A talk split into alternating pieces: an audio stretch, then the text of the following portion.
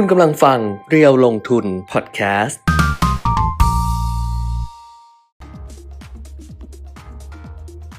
สวัสดีค่ะสวัสดีครับ อัปเดตเทรนด์ลงทุนนะคะ วันนี้วันศุกร์แล้ว ครับศุกร์ที่ 5 มกราคม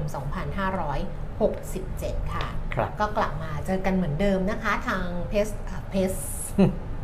ทาง Facebook Live อืมเพจเรียวลงทุน อ๋อแล้วก็เฟสกับเพจงานรวมกันก็เลยเป็นเพจใช่ เออ นั่นแหละเรียวลงทุนอ่า โอ้เสียงชัดเจนดีชัดอันนี้เจนดี ทดสอบเสียงว่าเสียงออกไหมคุณทดสอบหลายอย่างนะช่วงเนี้ยทดสอบไม่ทดสอบหลายอย่างมากอืมหลายอย่างทดอะไร สอบอะไรแปลกๆหลายอย่างมากเออเออเอออะ เออมันเป็นเออช่วงเวลาของการทดสอบ หรือว่าอะไร ไม่ใช่เหรอนี่ทดสอบเสียงไอ้ที่เออ คุณแก้มพูดถึงนั้นทดสอบนั้นมันเป็น 10 ปีแล้วไม่เกี่ยว เออ ช่วงนี้เขาอะ มีเรื่องทดสอบบ่อยค่ะ อ้าวก็เจอกันนะคะทาง Facebook Live เพจเรียวลงทุน แล้วก็ YouTube Live เรียวลงทุน Channel ด้วยครัทั้บงสองช่องทาง เมื่อวานไม่ได้มา ครับ ใช่เมื่อวานไม่ได้มาเมื่อวานมีติดภารภารกิกิจจนิดหน่อย นิดหน่อยเอออืมแต่จริงๆกลับมาก็ทันนะ กลัก็บมาก็คือไปต่ออายุพาสปอร์ตไปทำพาสปอร์ตเออก็เขาเรียกต่ออายุว่าเขาเรียกทำใหม่ป่ะเนี่ยอ๋อเขาเรียกทำใหม่เออทำใหม่เพราะว่าเดี๋ยวนี้เขาเขาไม่เรียกว่าการต่ออายุใช่ไหม เขาก็เหมือนกับแบบเมื่อก่อนเนี้ยมันมีการต่ออายุนะเหรอเออ สมัยก่อนนะที่จำได้นะอืม เออ แต่หลังๆ เนี่ย เห็นบอกอ๋อไม่มีการทำใหม่ ต่ออายุนะ ทำใหม่เออก็ทำใหม่ไปเลยอืมอืมแล้วก็ทำสิบปีทำอะไรอย่างเงี้ยก็ครับ ว่าไปครับ อืมเมื่อวานทำเพราะเดี๋ยวปีนี้ดิฉันจะเดินทางท่องเที่ยวโอ้ใช้ค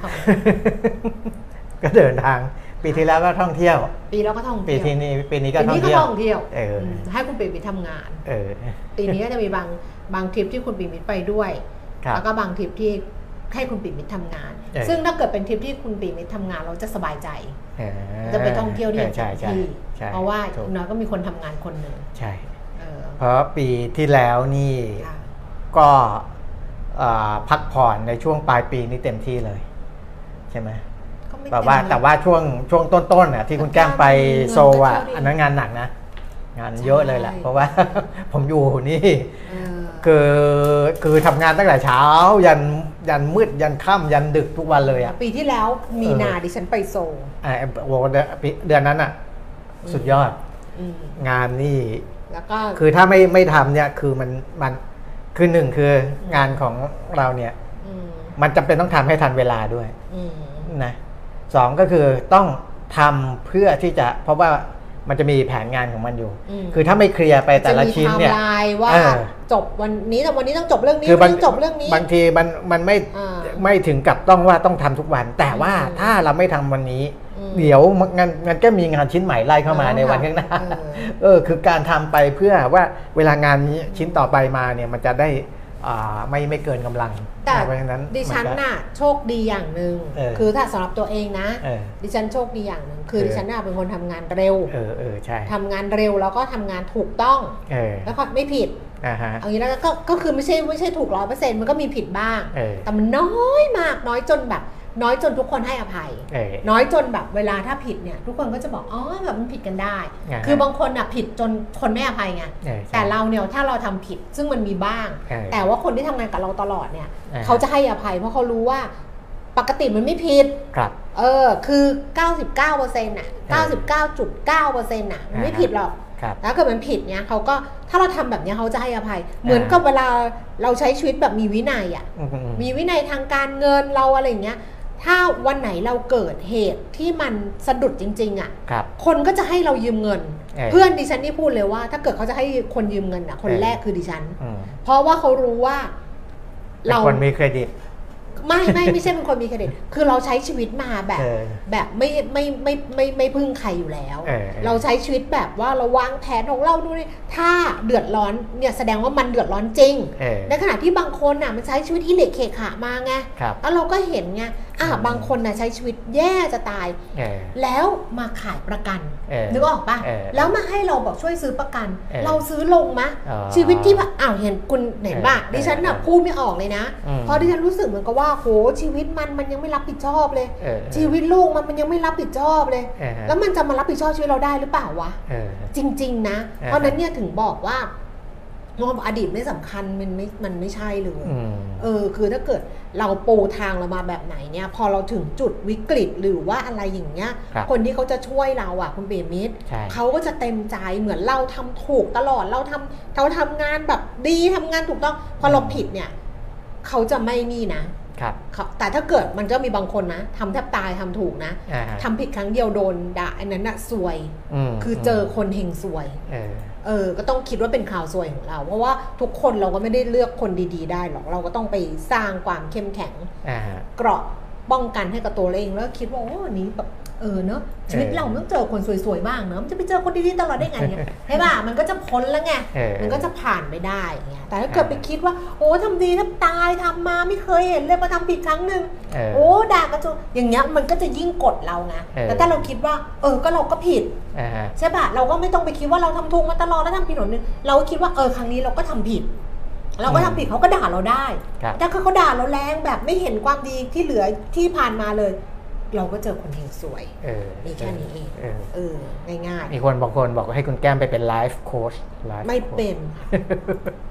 ใครให้เป็น ไม่เป็นไม่มีคนเคยบอก ดิฉันไม่เป็น ใครไม่ได้ดิฉันโค้ชดิฉันโกรธเลยนะเออไม่ได้โกรธ ดิฉันไม่ไม่รับ เออเออโค้ชเคิร์สอะไรไม่เราไม่ได้ เราอันนี้เราพูดถึงเราใช้ชีวิตของเรา เราไม่ได้บอกใครว่า คุณทำแบบนั้นสิ คุณทำแบบนี้สิ อันนี้อ่าเราพูดถึงว่าเราอะ เราเราคิดแบบนี้เราทำแบบนี้ครับเออแค่นั้นเอง ตอนเนี้ยกำลังนั่งเขียนเรื่องเรื่องหนึ่งอยู่อ่าฮะเป็นเรื่องที่พอดีมันเด้งเตือนเมื่อ 6 ปีที่แล้ว ตอนยังจัดรายการกับคุณวีระอ่าฮะแล้วดิฉันก็เขียนเนี่ยก็เขียนอยู่ยังไม่เสร็จกำลังเขียนว่าดิฉันไม่รู้คือดิฉันเนี่ยถ้าไม่ได้จัดรายการคุณวีระดิฉันก็จะไม่รู้ไม่เคยดูเขาเลยอ่าแล้วก็ไม่เคยฟังเขาเลยเออดิฉันก็ไม่รู้ว่าเขาเคยยังทำแบบเดิมอยู่หรือเปล่า คือเมื่อก่อนอะ เวลาเขาเราอยู่ด้วยกันอะอืมเขาจัดกับดิฉันอะอืมเขาชอบอ่านหนังสืออาฮะอ่านบทแต่เดี๋ยวนี้ความสนใจเขาอาจจะเปลี่ยนไงอ่านหนังสือพิมพ์ด้วยทุกวันอ่านหนังสือพิมพ์อ่านหนังสือเล่มอืมที่เป็นแบบนักหนังสือเกี่ยวกับต่างประเทศใช่ไหมที่เป็นศรษฐ text ใช่เป็นอะไรพวกนี้ใช่เป็นอืมของนักเศรษฐศาสตร์เป็นของนักการตลาดที่เป็นแบบเออแล้วเขาชอบเอามาแปลให้ฟังเออเออเขาไปเจอแล้วเขาก็จะมาแปล แล้วดิฉันก็ชอบถามไงเอ้ยนั่นมันเป็นยังไงอย่างเงี้ย มันก็จะเหมือนกับว่า แล้วมันก็มันก็เลยพอกพูนคราวนี้เนี่ย มันก็มีเมื่อหกปีที่แล้วที่คุณวิระเขาแปลบทความอืมเรื่องหนึ่ง แล้วดิฉันก็เห็นใน Facebook มันเด้งอ่าแต่ตอนที่มันเด้งตอนที่ดิฉันโพสต์เนี่ยดิฉันโพสต์แบบสั้นๆนะคุณปีไม่ว่าไปฟังเอาเองในรายการอะไรอย่างเงี้ยเออเออก็เลยกลับไปหาไอ้บทความนั้นอืมเมื่อ 6 ปีที่แล้วนะฮะแล้วก็อ่านเราก็อ่านไม่ออกครับ เข้าใจใช่ไหมก็ได้บ้างได้บ้างแต่ว่าเอออ่อ่าไม่ไม่ ไม่ใช่ว่าเอออ่อ่านแล้วจะเก็ตหมดทุกตัวอักษเอออ่ารนเราไม่ได้ฉลาดไม่ได้แบบเป็นคนฉลาดอืมขนาดนั้นก็เลยเอาใส่ Google Translate เออซึ่งเดี๋ยวนี้ Google มันเก่งครับ Google เขาแปลเก่งทั้งแปล Google ทั้ง AI อะไรก็ได้ แต่ Google ก็เดี๋ยวนี้ก็แปลเก่งแล้วล่ะ ไม่ต้องอุ้ย AI อินสตาแกรมยังแปลของดิฉันเก่งเลยเออดิฉันงงมากเลย เพราะว่าดิฉันมีพวกสแกมเมอร์ เป็นเออต่างชาติเยอะไงเออเข้ามาแอดดิฉันไม่เคยลบเลย ได้ดูยอดเยอะเออๆแต่เป็นสแกมเมอร์หมดแหละ ไม่เป็นคนจริงหรอกเออดิฉันก็ให้ Google แปลเออซึ่ง Google แปลดีนะอ่าแต่ว่าหลังๆอาจจะแปลไม่รู้เรื่องบ้างอะไรเงี้ย แต่ว่าเราก็เอามารีไลท์ใหม่แล้วเดี๋ยครัวบว่าจะโพสต์ โพสต์แล้วมันก็ไปเกี่ยวกับเรื่องไม่เอาดีกว่าไม่พูดดีกว่า เดี๋ยวมันจะกลายเป็นดราม่าอืมจบอะไม่มีเรื่องเล่าแล้วก็ก็ใครใครจะได้อ่านก็ได้อ่านครับอืมก็ทักทายกันเข้ามาได้เหมือนเคยนะครับ ก็ก็ทักอยู่ติดตามทักอยู่เพราะว่าอ่าช่วงช่วงนี้อาจจะแฟนคลับอาจจะหายหายไปบ้าง ยังไม่นะกลับแล้วแต่มา เอออาจจะยังไม่กลับมากันยังไม่กลับนะมาก็เดี๋ยววันหรือนี้ว่าเธอปันใจเพราะว่า มึงก็หยุดบ่อยเหลือเกินอย่างในเงี้ยวันนี้ก็มีหลายเรื่องนะครับเออมีหลายเรื่อง เพราะว่าเอ่อยังไม่นิ่งทั้งในเชิงของเรื่องของเศรษฐกิจต่างประเทศเศรษฐกิจในประเทศ ทั้งเรื่องของเออสงครามเรื่องของปัญหาภูมิรัฐศาสตร์อะไรต่างอืมๆนะครับเพราะฉะนั้นในแต่ละวันเนี่ย นะส่วนใหญ่มันก็จะต้องมีประเด็นที่มันขับเคลื่อนไปที่เราควรจะต้องรู้แหละ คุณไม่เห็นเรื่องนี้ใช่ไหมดิฉันก็ว่าเรื่องจะไม่พูดแล้วเห็นไหมดิฉันก็ต้องเรื่องพูด คุณไม่เห็นเรื่องนี้ใช่ไหมที่คุณหมอเขาแชร์ว่าว่ารายได้2 2 0 0 0 0บาทต่อเดือน 220k เนี่ยไงทุกคนเขาดูกันหมดแล้วเขาอยู่ในโซเชียลเออคุณไม่รู้อยู่โซเชียลประเทศไหนเออเออคุณถึงไม่มีเรื่องแบบ ผมรู้แต่ว่าเมื่อคืนนี้มีคนหนึ่งไลฟ์เนี่ย คนดูตอนไลฟ์เนี่ยเกือบเกือบสามแสนคน ดูไลฟ์สามแสนเบียร์โอ้เบียร์คือตอนที่เห็นไหมดิฉันรู้เลยว่าแหมพูดมาไม่ต้องแบบใครเหรออะไรสี่ทุ่มตอนที่ตอนนั้นยังเป็นพระทั้งคู่ พระมหาสมปองกับพระไพวันไพวันเนี่ย ตอนไลฟ์เนี่ย ยอดที่ขึ้นไปสูงสูงเนี่ยก็ประมาณนี้นะสองสามแสนแต่เนี่ยคนเดียวเลย พูดคนเดียว พูดคนเดียวเลยนั่งเปิดไลฟ์ขึ้นมาเนี่ย ยอดวิ่งปุ๊บปุ๊บปุ๊บปุ๊บปุ๊บไปสองแสนเจ็ดสองแสนเก้าน้องสมทอะสรุปเรื่องเบียกมาปุ๊บปุ๊บปุ๊บเพื่อนไปถามว่าทำไมมึงไม่สรุปเรื่องงบประมาณ เป็นนักข่าวเศรษฐกิจเหรอใช่นักข่าวเศรษฐกิจแต่ไปดูเรื่องเบียร์เนี่ยสรุปได้เป๊ะเลยสรุปเรื่องเบียร์มาแล้วเพื่อนถามว่าทำไมมึงไม่สรุปเรื่องงบประมาณ บอกว่าอันนี้วาระแห่งชาติเขาตั้งตั้งหัวอย่างนั้นเลยเขาไลฟ์ผ่าน Facebook วาระแห่งชาติเบียร์เขาขึ้นเลยว่าวาระแห่งชาติ แล้วเขาก็ แต่จริงๆอะเขาก็เขาก็อาจจะรู้สึกนิดหนึ่งว่ามันมันมันเยอะเกินกว่าที่เขาคาด แต่เขาก็รู้อยู่แล้วล่ะว่าคนตามเยอะคนตามเยอะเยอะอยู่แล้วอะเราไปอันนั้นพูดถึงไลฟ์ว่าคนไลฟ์คนจะเยอะเมื่อกี้เรากำลังพูดถึงเรื่องเลยนะเออก็ไม่พูดเรื่องเบียร์ละกันมีคนถามว่าเบียร์เบียร์เป็นใครด้วยนะเอออะไรประมาณนี้มีพี่นักข่าวเก่าๆอะเออก็พี่ต้องเซิร์ช Google แหละ อันนี้มันเป็นเรื่องของ human interest ใช่ใช่เรื่องความสนใจส่วนบุคคลเพราะว่า ตอนที่เขาไลฟ์เนี่ยก็มีคนไปเม้นแซะเหมือนกันคือตัวเองอะก็ดูไลฟ์อยู่ แต่ไปเม้นแซะว่า พวกคุณมาดูกันเนี่ยมันได้อะไรมันได้ประโยชน์อะไรมันได้สาระอะไรเลยก็ตอบว่ามึงก็ดูอยู่นี่คุณดูไหมคุณดูไหมตอนไลฟ์ผมเข้าไปดูตอนหลังอ๋อดิฉันไม่ได้ดูผมเข้าไปดูตอนขึ้นไปเกือบเกือบสามแสนแต่ว่า พอเกือบเกือบสามแสนเนี่ยเขาก็เขาก็เลิกแล้วดิฉันไม่ได้ดูเลยแต่ว่าดิฉันเนี่ยรู้เพราะดิฉันอ่านอ่านดิฉันเป็นคนชอบอ่าน ดิฉันไม่ชอบฟังไลฟ์ดิฉันถึงไม่ดูติ๊กต็อกอะไรเงี้ยเพราะดิฉันชอบอ่านดิฉันก็จะเอาที่เขาเขียนน่ะว่าพูดเริ่มยังไงเนี้ยบางคนเขาก็สรุปได้ดี แต่ส่วนใหญ่คนที่สรุปได้ดีเนี่ยจะมีทักษะของการเป็นนักข่าวผมดูแล้วนะเพราะว่าเวลาเขาพูดเนี่ยเขาไม่มีเขาพูดแบบไม่มีสคริปต์ไงแต่มันก็ คำต่อคำเขาพูดเขาก็พูดไล่ทำลายเขาเขาเขาก็ค่อนข้างไล่ แต่ว่ามันก็จะมีกระโดดสลับไปสลับมาบ้างนะครับ คือถ้าคนที่ไม่ได้เป็นนักข่าวเนี่ย จะจะจับได้ไม่เป๊ะ จะจับได้ไม่เป๊ะแต่นักข่าวก็ดูกันรักข่าวบันเทิงแล้วก็ต้องดูมาแล้วว่าต้องเอามาทั้งนั้นไงนายเอียงแอบเป็นลุงข้างบ้านมานี่เองตามบอกลุงข้างบ้านเบียร์ตามเบียร์อยู่ไม่มีเขาเราเราเราสนใจเรื่องที่เป็นกระแส อันนี้ก็เป็นกระแส เรื่องที่ฉันพูดเป็นกระแสก็ตายแต่คุณน่ะ ไม่รู้ไม่รู้คุณไปดูแต่เบียร์อยู่ คุณไปดูแต่เบียร์คุณก็เลยไม่รู้เรื่องนี้สองแสนทุกคนที่เขาดูอยู่ตอนนี้เขารู้เรื่องนี้กันหมดก็คือคุณหมอท่านหนึ่งแต่ไปโพสต์บอกว่า เขาอะมีรายได้ เดือนละ 220k ก็คือ 2 2 0 0 0 0 บาท แล้วเขาก็แจ้งออกมาเลยว่าเขามีค่าใช้จ่ายอะไรบ้าง แล้วเขามีคือซึ่งดิฉันก็ไปดูนะ ก็มีบางคนนะที่แบบโอ้นักวางแผนทางการเงินนะอันนั้นเขาเก่งนะเขาไปคำนวณเลยเขาอะไรอย่างเงี้ยแต่ดิฉันไม่ได้ทำขนาดนั้น แต่ดิฉันนั่งนึกอยู่ว่า 2 2 0 0 0 0 บาท แล้วมันไม่พอแสดงว่าเวลาถ้าเราพูดอย่างเงี้ยมันไม่พอถ้าเราถ้าเรายังไม่เห็นอะไรเลย บางคนเนี่ยก็จะเริ่มไปว่าเขาไงว่าโอ้ยกูมีสองหมื่นกูยังอะไรอย่างเงี้ย คือคุณหมอเขาเขียนว่าเขาว่าผ่อนบ้านสี่หมื่นบาท ซึ่งถ้าเกิดรายได้สองแสนสองผ่อนบ้านสี่หมื่นมันน้อยนะ มันน้อยมันอยู่ในวิสัยเพราะว่าถ้าเกิดว่า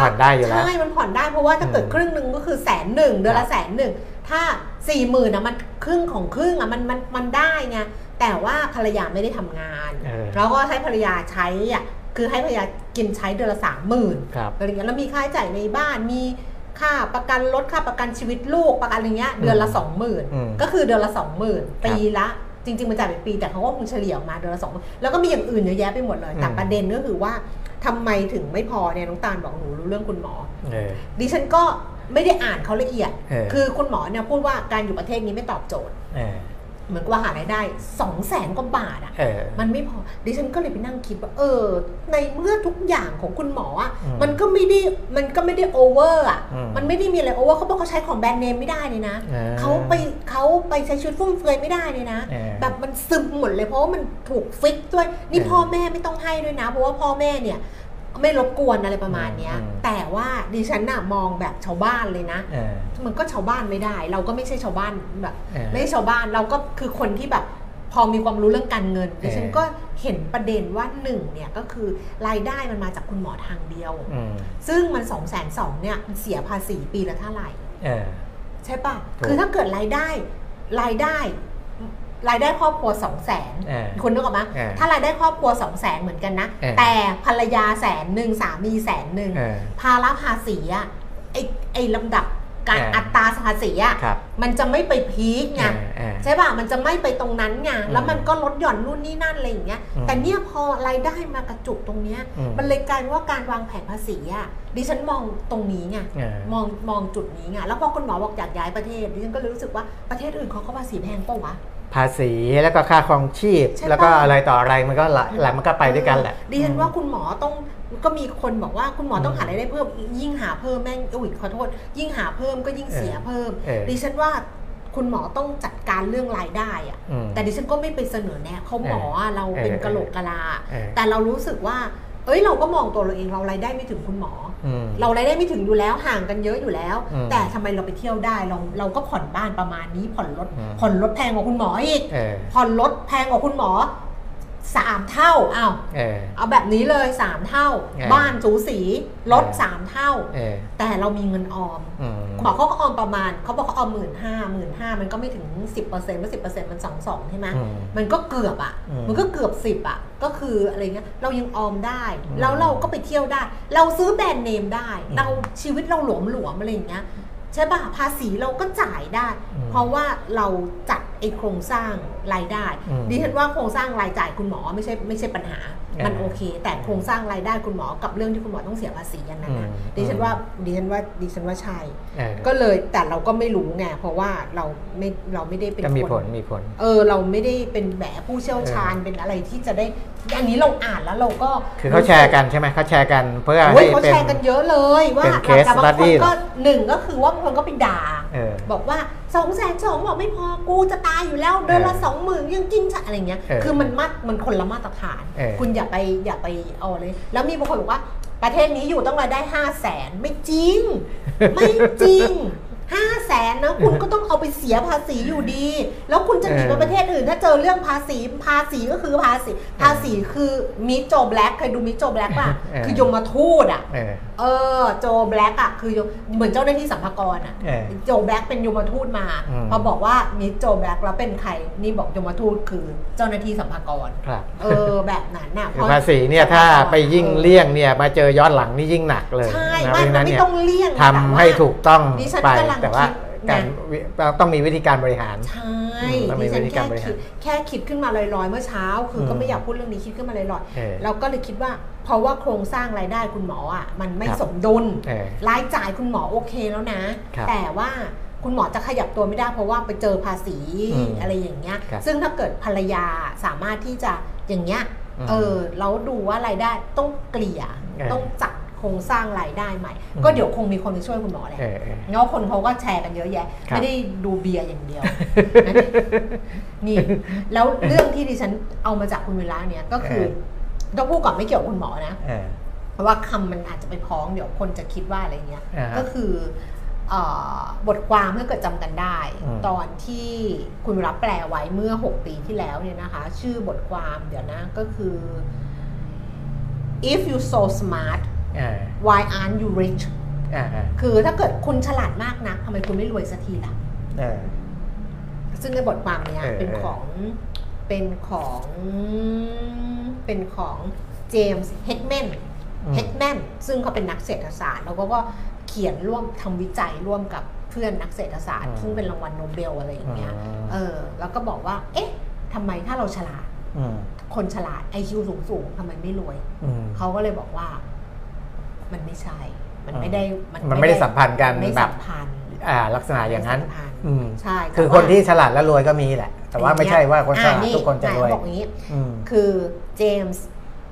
เฮกแมนเนี่ยบอกว่ามันไม่ใช่สิ่งที่ผู้คนคิดเออเขาเนี่ยชอบไปถามคนที่ไม่ใช่นักวิทยาศาสตร์อืมซึ่งที่ได้รับการศึกษาคือเป็นคนที่ได้รับการศึกษา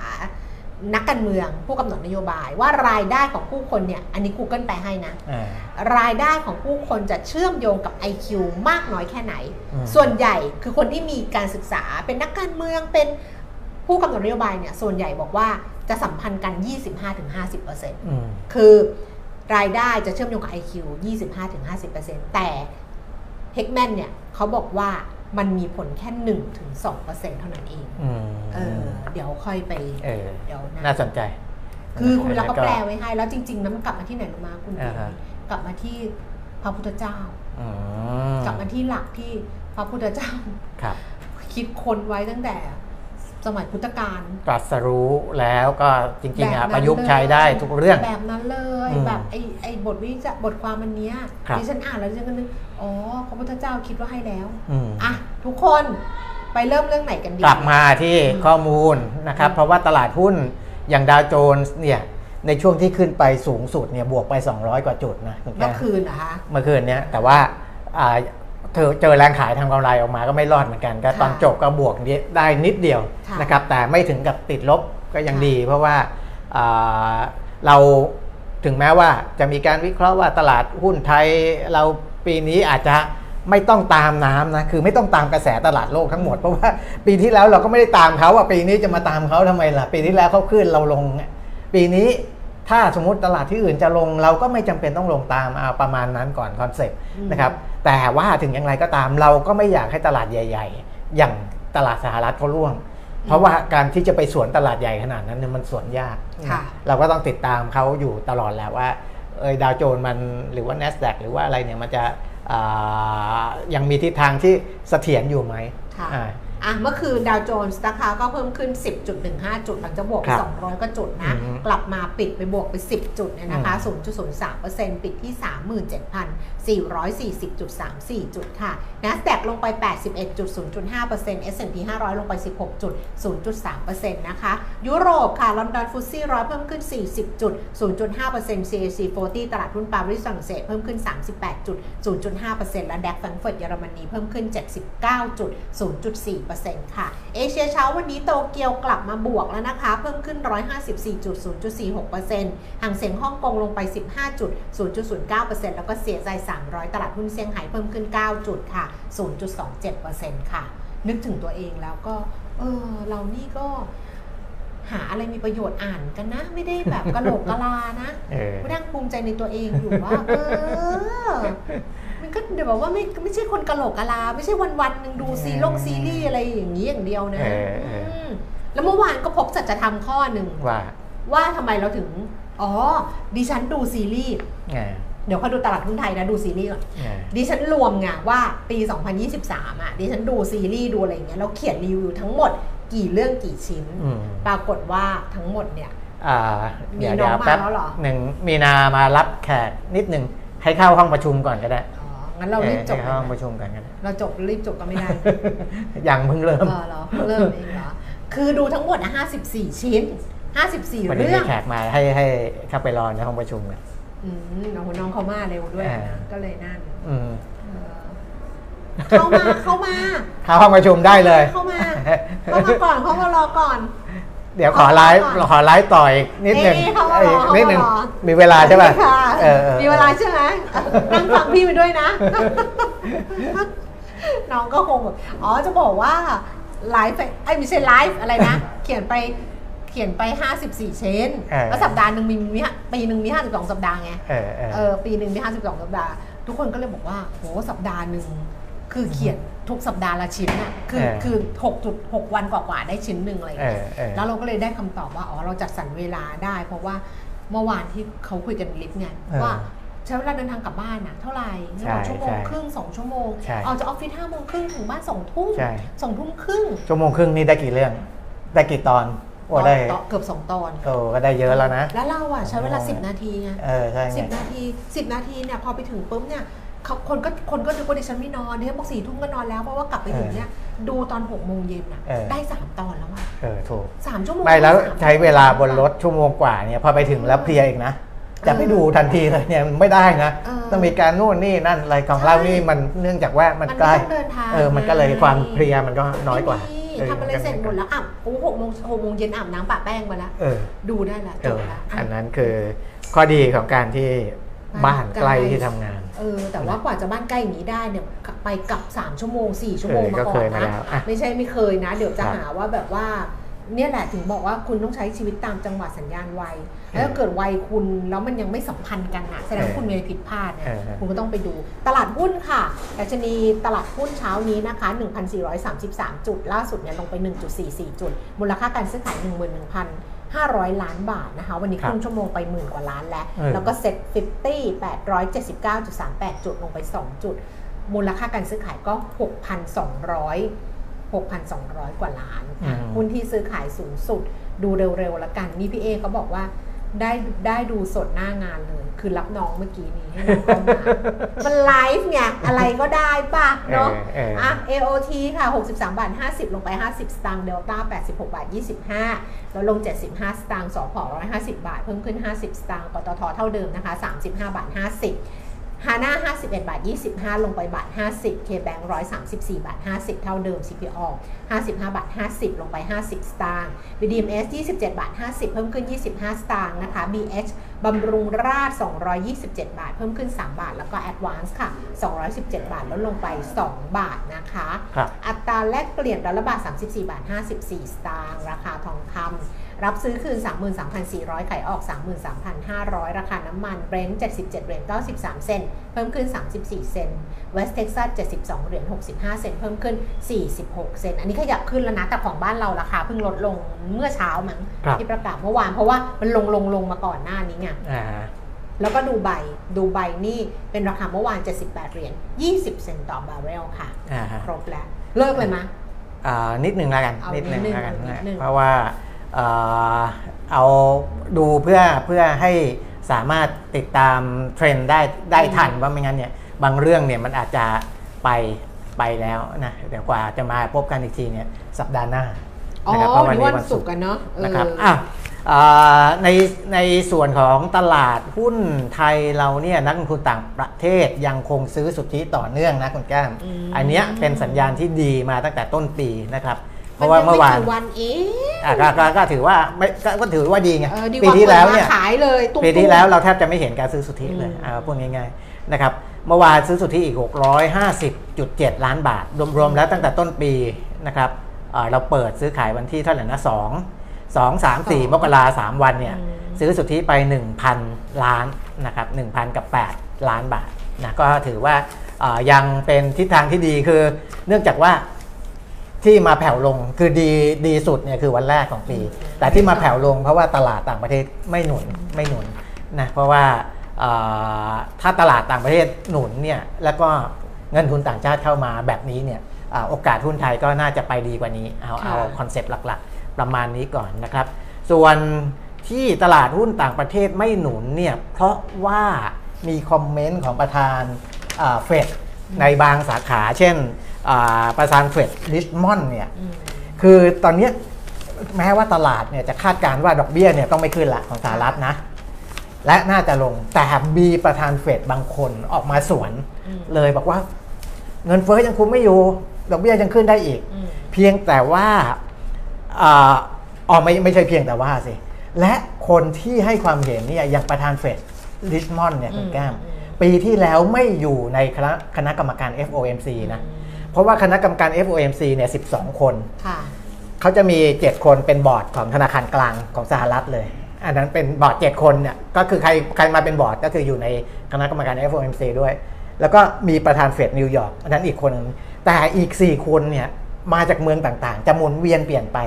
ประธานเฟดลิชมอนเนี่ยปีที่แล้วไม่ได้อยู่ในบอร์ด แต่เดี๋ยวปีปีนี้ที่จะประชุมครั้งแรกสิ้นเดือน มกราเนี่ยคนนี้จะมีบทบาทในที่ประชุมแล้วเพราะฉะนั้นพอคนนี้ออกความเห็นในปีนี้ ก็เลยมีผลค่อนข้างเยอะ เพราะเขาเป็นหนึ่งในคนที่จะไปนั่งในบอร์ดในในที่ประชุม FOMC ปลายเดือนนี้นะครับ อันนั้นก็เป็นเหตุผลหนึ่งที่ว่าของดอกเรื่องดอกเบี้ยสหรัฐ แทนที่จะนิ่ง ๆ แล้ว เดี๋ยวจะคุยกันว่าจะลงเมื่อไหร่ พอมาเจอความเห็นของคนนี้เข้าไป รวนเลยทีนี้รวนเลยนะครับไอความเห็นนักเศรษฐศาสตร์ข้างนอกนี่ว่ากันอีกเรื่องหนึ่งเลย เพราะว่าอันนั้นเขาก็แค่ความเห็นไม่ได้มีผลไปนั่งในที่ประชุมที่จะเคาะเรื่องอัตราดอกเบี้ยแต่คนนี้มีผลแล้วนะมีผลและเป็นผลปีนี้ด้วย ไม่ใช่เป็นปีที่แล้วนะเพราะปีที่แล้ว 4 คนที่หมุนเวียนมาเนี่ยมาจากชิคาโกเฟลาเดลเฟียมินนีแอโพลิสดัลลัสสี่คนนี้หลุดไปหมดเลย คนที่มาแทนเนี่ยมาจากเคลฟเวอร์แลนด์ริชมอนด์แอตแลนตาซานฟรานซิสโกสี่คนที่มาแทนในปีนี้นะครับแล้วจะเริ่ม ปลายเดือนมกราคมนี้ อันนี้เหตุผลที่ทำไมทำให้ตลาดหุ้นของสหรัฐเนี่ยถึงยังแกว่งยังยังยังยังไม่เสถียรในช่วงต้นปี เพราะว่าความเห็นเรื่องพวกนี้ยังไม่เสถียรนะครับ แต่อย่างไรก็ตามข้อมูลต่างๆ ของสหรัฐก็ไม่ได้มีอะไรที่มันน่าวิตกกังวลมากนะ ต้องบอกก่อน แต่ความไม่น่าวิตกกังวลเนี่ยก็เป็นปัญหาอีกทางหนึ่งทำให้กลัวว่าดอกเบี้ยจะไม่หยุดลงก็แค่นั้น แต่ว่าวันนี้เราไม่ลงประธานเฟดริชมอนด์เนี่ย ในเพจเดียวลงทุนเมื่อวานใช่ไหมเมื่อวานป่ะวันที่เท่าไหร่ยี่สิบสองชั่วโมงอะเมื่อวานใช่ไหมเออเซฟเก็บไว้เลยการประชุม FOMC ชี้ทิศทางเศรษฐกิจโลกปี 2517ประชุมวันไหนบ้างแล้วก็บอกด้วยว่าคนที่จะเข้าที่สลับอะเข้ามาในเป็นกรรมการ FOMC อะในปีนี้เนี่ยนะคะจะมาจากไหนบ้าง อันนี้อยู่ในเพจเรียวลงทุนไปดูย้อนหลังได้ เพราะว่า ใช่เขาไปเขาไปดูแล้วก็เลื่อนเลื่อนเลื่อนเลื่อนลงไปหนึ่งล่างเพราะสหรัฐมีเศรษฐกิจใหญ่เป็นหนึ่งในสี่ของโลกเลย เทียบกับ GDP นะ GDP โลกเนี่ย GDP สหรัฐเนี่ยยี่สิบห้ายี่สิบหกเปอร์เซ็นเลย ใหญ่มาก สหรัฐเคลื่อนไปทางไหนเนี่ยโลกขยับตามแน่นอนนะครับ อันนั้นถึงเป็นเหตุผลที่ว่าคุณต้องไปดูเลยว่าเฟดเขาจะประชุมวันไหนนะแล้วก็ใครเป็นคนมีบทบาทในการตัดสินใจ จะเขียนไว้ให้ในเพจ เรียวลงทุนหมดแล้วนะครับไปดูได้อะอันนั้นเป็นเรื่องหนึ่งของสหรัฐ ส่วนเรื่องของเกาหลีใต้นิดนึงแล้วกัน เพราะว่าเกาหลีใต้เนี่ยผมพอดีผมไม่ได้ดูสักพักหนึ่ง ก่อนหน้านี้ตอนช่วงต้นๆปีเนี่ยเขาติดหนึ่งในสิบของเศรษฐกิจใหญ่นับท็อป 10 ของโลก แต่ว่า ช่วงตั้งแต่ครึ่งปีหลังมาเนี่ยเขาหลุดไปแล้วนะ ผมเพิ่งเห็นว่าเขาลงไปอยู่อันดับประมาณ 12-13 แล้วแล้วแต่สำนักนะครับเพราะมันมีของ IMF มีของ World Bank แต่ว่าไม่ติดท็อป 10 แล้วล่ะนะเศรษฐกิจเขาเกาหลีใต้นี่ไม่ติดท็อป 10แล้วแต่ก็ยังดีกว่าของเราเยอะ เพราะของบ้านเราเนี่ยอยู่อันดับนู้นเกือบเกือบ30ประมาณ 30 ของโลกนะครับเกาหลีใต้เนี่ยปีที่แล้วเศรษฐกิจโต 1.4%โตน้อยกว่าบ้านเรานะของเรายังยังไง แย่ๆก็ 2%กว่าเกาหลีใต้เขาโตน้อยกว่าเรา ปีหน้าเดิมเขาคาดว่าจะโต 2.4 ปรับใหม่เป็น 2.2 ก็น้อยกว่าเรานะครับของเรายังขี้หมูขี้หมาก็ใกล้ๆ3ถ้าดีหน่อยก็ 3 กว่านะครับถ้าดีกว่านั้นก็นู่นปลาเข้าไป4 5อะไรก็แล้วแต่ที่เขาไปถกกันในสภาอะไรเรื่อง GDP ลวงบ้างเอานู่นเอานี่มาบวกเข้าไปนั้นก็ว่ากันอีกเดี๋ยวค่อยไปเล่ากันอีกทีแล้วกันนะครับ แต่ให้เห็นว่า เกาหลีใต้เศรษฐกิจโตต่ำกว่าเราทั้งปีที่แล้ว และก็ปีนี้ด้วยนะครับปี 67 ด้วยนะก็เขามีปัญหาเรื่องของอความไม่พอใจของประชาชนกับรัฐบาลนี้พอสมควรใช่ประท้วงตลอดเลยประท้วงตลอดประท้วงประท้วงประธานาธิบดีนี่แหละครับเราบอกด้วยว่าเมียประธานาธิบดีทำหน้ามาไม่รู้กี่รอบเป็นรู้เรื่องของเขาเออไกด์บอกเออไกด์บอกไกด์เกาหลีไกด์เกาหลีเกลียดเกลียด เกียรติประธานาธิบดีแล้ววันนั้นต้องไปดูแลเราใช่ไหมเรามีนัดประท้วงเราก็บอกว่าเฮ้ยแจ็คกี้อยู่ลางงานไปเลยเดี๋ยวพวกเราดูแลตัวเองแจ็คกี้อยู่ไปประท้วงได้เลย เพราะว่าแจ็คกี้ไม่สบายใจว่าไม่ได้ไปประท้วงไล่ประธานาธิบดีเมียทำหน้ามาไม่รู้กี่ครั้งหน้าปลอมทั้งหน้านี่ไปว่าเขาด้วย แต่อย่างไรก็ตามนะครับ ส่วนที่ดีของเกาหลีใต้ก็คือยอดส่งออกที่เราบอกว่า โอ้ยดิ่งดิ่งดิ่งดิ่งมาตลอดเนี่ยช่วงปลายปีเริ่มสูงขึ้นนะครับ เดือนธันวาเนี่ย โตขึ้น 3 เดือนติดต่อกันเพราะฉะนั้นก็ก็ก็ก็ทำให้มันดูดีขึ้นแหละ เพราะว่าเรื่องชิปเรื่องอะไรเนี่ย คือเศรษฐกิจเกาหลีใต้ที่ใหญ่กว่าเรา เพราะว่าสินค้าของเขากับของเรานี่มันต่างกัน เราเนี่ยยังเป็นภาคเกษตร แต่ของเขามีทั้งอุตสาหกรรม มีทั้งเทคโนโลยีนะเพราะฉะนั้นพวกนั้นเนี่ยมูลค่าเขาสูงกว่า เราอยู่แล้วยังไม่พูดถึงศิลปงศิลปินอะไรนะ นี่ที่เขาหลุดจาก 10ท็อป 10 เศรษฐกิจโลกอะ เพราะว่า BTS เข้ากรมงานเจ็ดคนน่ะ เดี๋ยวปี 2025 ให้ BTS ออกจากกรมก่อนเถอะจะกลับมาอลังการให้ดูยังไงล่ะอะก็ ประมาณนี้นะครับในส่วนของตลาดหลักทรัพย์เองเนี่ยนะครับก็อย่างที่บอกว่าส่วนหนึ่งเป็นเรื่องของปัจจัยภายในประเทศภายในประเทศเนี่ยเดี๋ยวมีการกระตุ้นเศรษฐกิจเรื่องของ Easy E-Receipt นะครับ ดิฉันยังเรียกชื่อไม่ชื่อไม่ถูกเลย คือบางคนจะงงว่าบางคนจะเรียก receipt เพราะว่ามันมีตัว P แต่ว่าแต่ว่าตัว P เนี่ยไม่ออกเสียง receipt เหมือนคำว่า debt อะนี่ D E เดดอ่าคือคือเขาไม่ออกเสียงตัวหนึ่งเขาเลยออกเสียงว่า debt ไม่ใช่เดบเดบบางคนเรียกเดบแต่จริงๆคือ debt debt debt อันนี้ equity อันนี้ก็เป็นใบ Receipt ใบเสร็จรับเงินอิเล็กทรอนิกส์ก็คือ receipt receipt e receipt เนี่ยอืม นะครับ มีผลกับ เศรษฐกิจบ้างนะ อันนี้ภายในประเทศนะ ยังไม่พูดถึงไอ้ดิจิตอลวอลเล็ตอะไรอันนั้นก็ค่อยว่ากันเพราะยังไม่เกิดอะเพราะว่านายกเอ่อเออบอกว่านั่นน่ะยังไม่เกิดไอ้อาจจะอาจจะโอ้โหยาวลากยาวเลย นี่แหละนะเพราะนั้น easy easy e receipt receipt เออตัวเนี้ยก็น่าจะช่วยกระตุ้นก็น่าจะช่วยได้บ้างนะครับ แล้วต่ก็มันดูยากไหมฮะมันดูยาก ดูยากคือการใช้อะเหรอ ไม่มันดูแบบคนที่เข้าร่วมอะไรอย่างงี้อ๋อมันก็แบบว่าบางคนเออเขาก็ไม่นั่นไงเออเออเออมันก็ก็อาจจะยากกว่ากว่ากว่าเมื่อก่อนที่เป็นใบใบๆอะครับเออมันก็ง่ายกว่า อันนั้นส่วนหนึ่งในในเรื่องของการกระตุ้นก็ด้านหนึ่งแต่ด้านหนึ่งเนี่ยสิ่งที่รัฐบาลทำมันก็ไปกระทบกับภาคธุรกิจอะใช่อย่างเนี่นี้ยผู้ค้าออนไลน์เออเนี่ยเขาบอกนะครับเน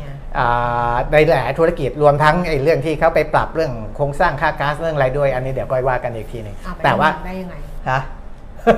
แต่ว่า easy e receipt แล้วไปค่ะเออเออไอ้ส่วนนั้นกระตุ้นเรื่องของการบริโภคภาคเอกชน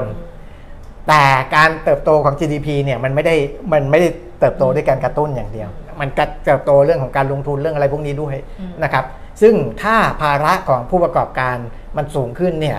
โอกาสหรือว่า ความสามารถในการลงทุนเขาก็น้อยลงนะครับมันมันมันคือในสี่ขาเศรษฐกิจเนี่ยนะการบริโภคการลงทุนภาคเอกชนอ่าการบริโภคการลงทุนภาครัฐส่งออกนำเข้าเนี่ย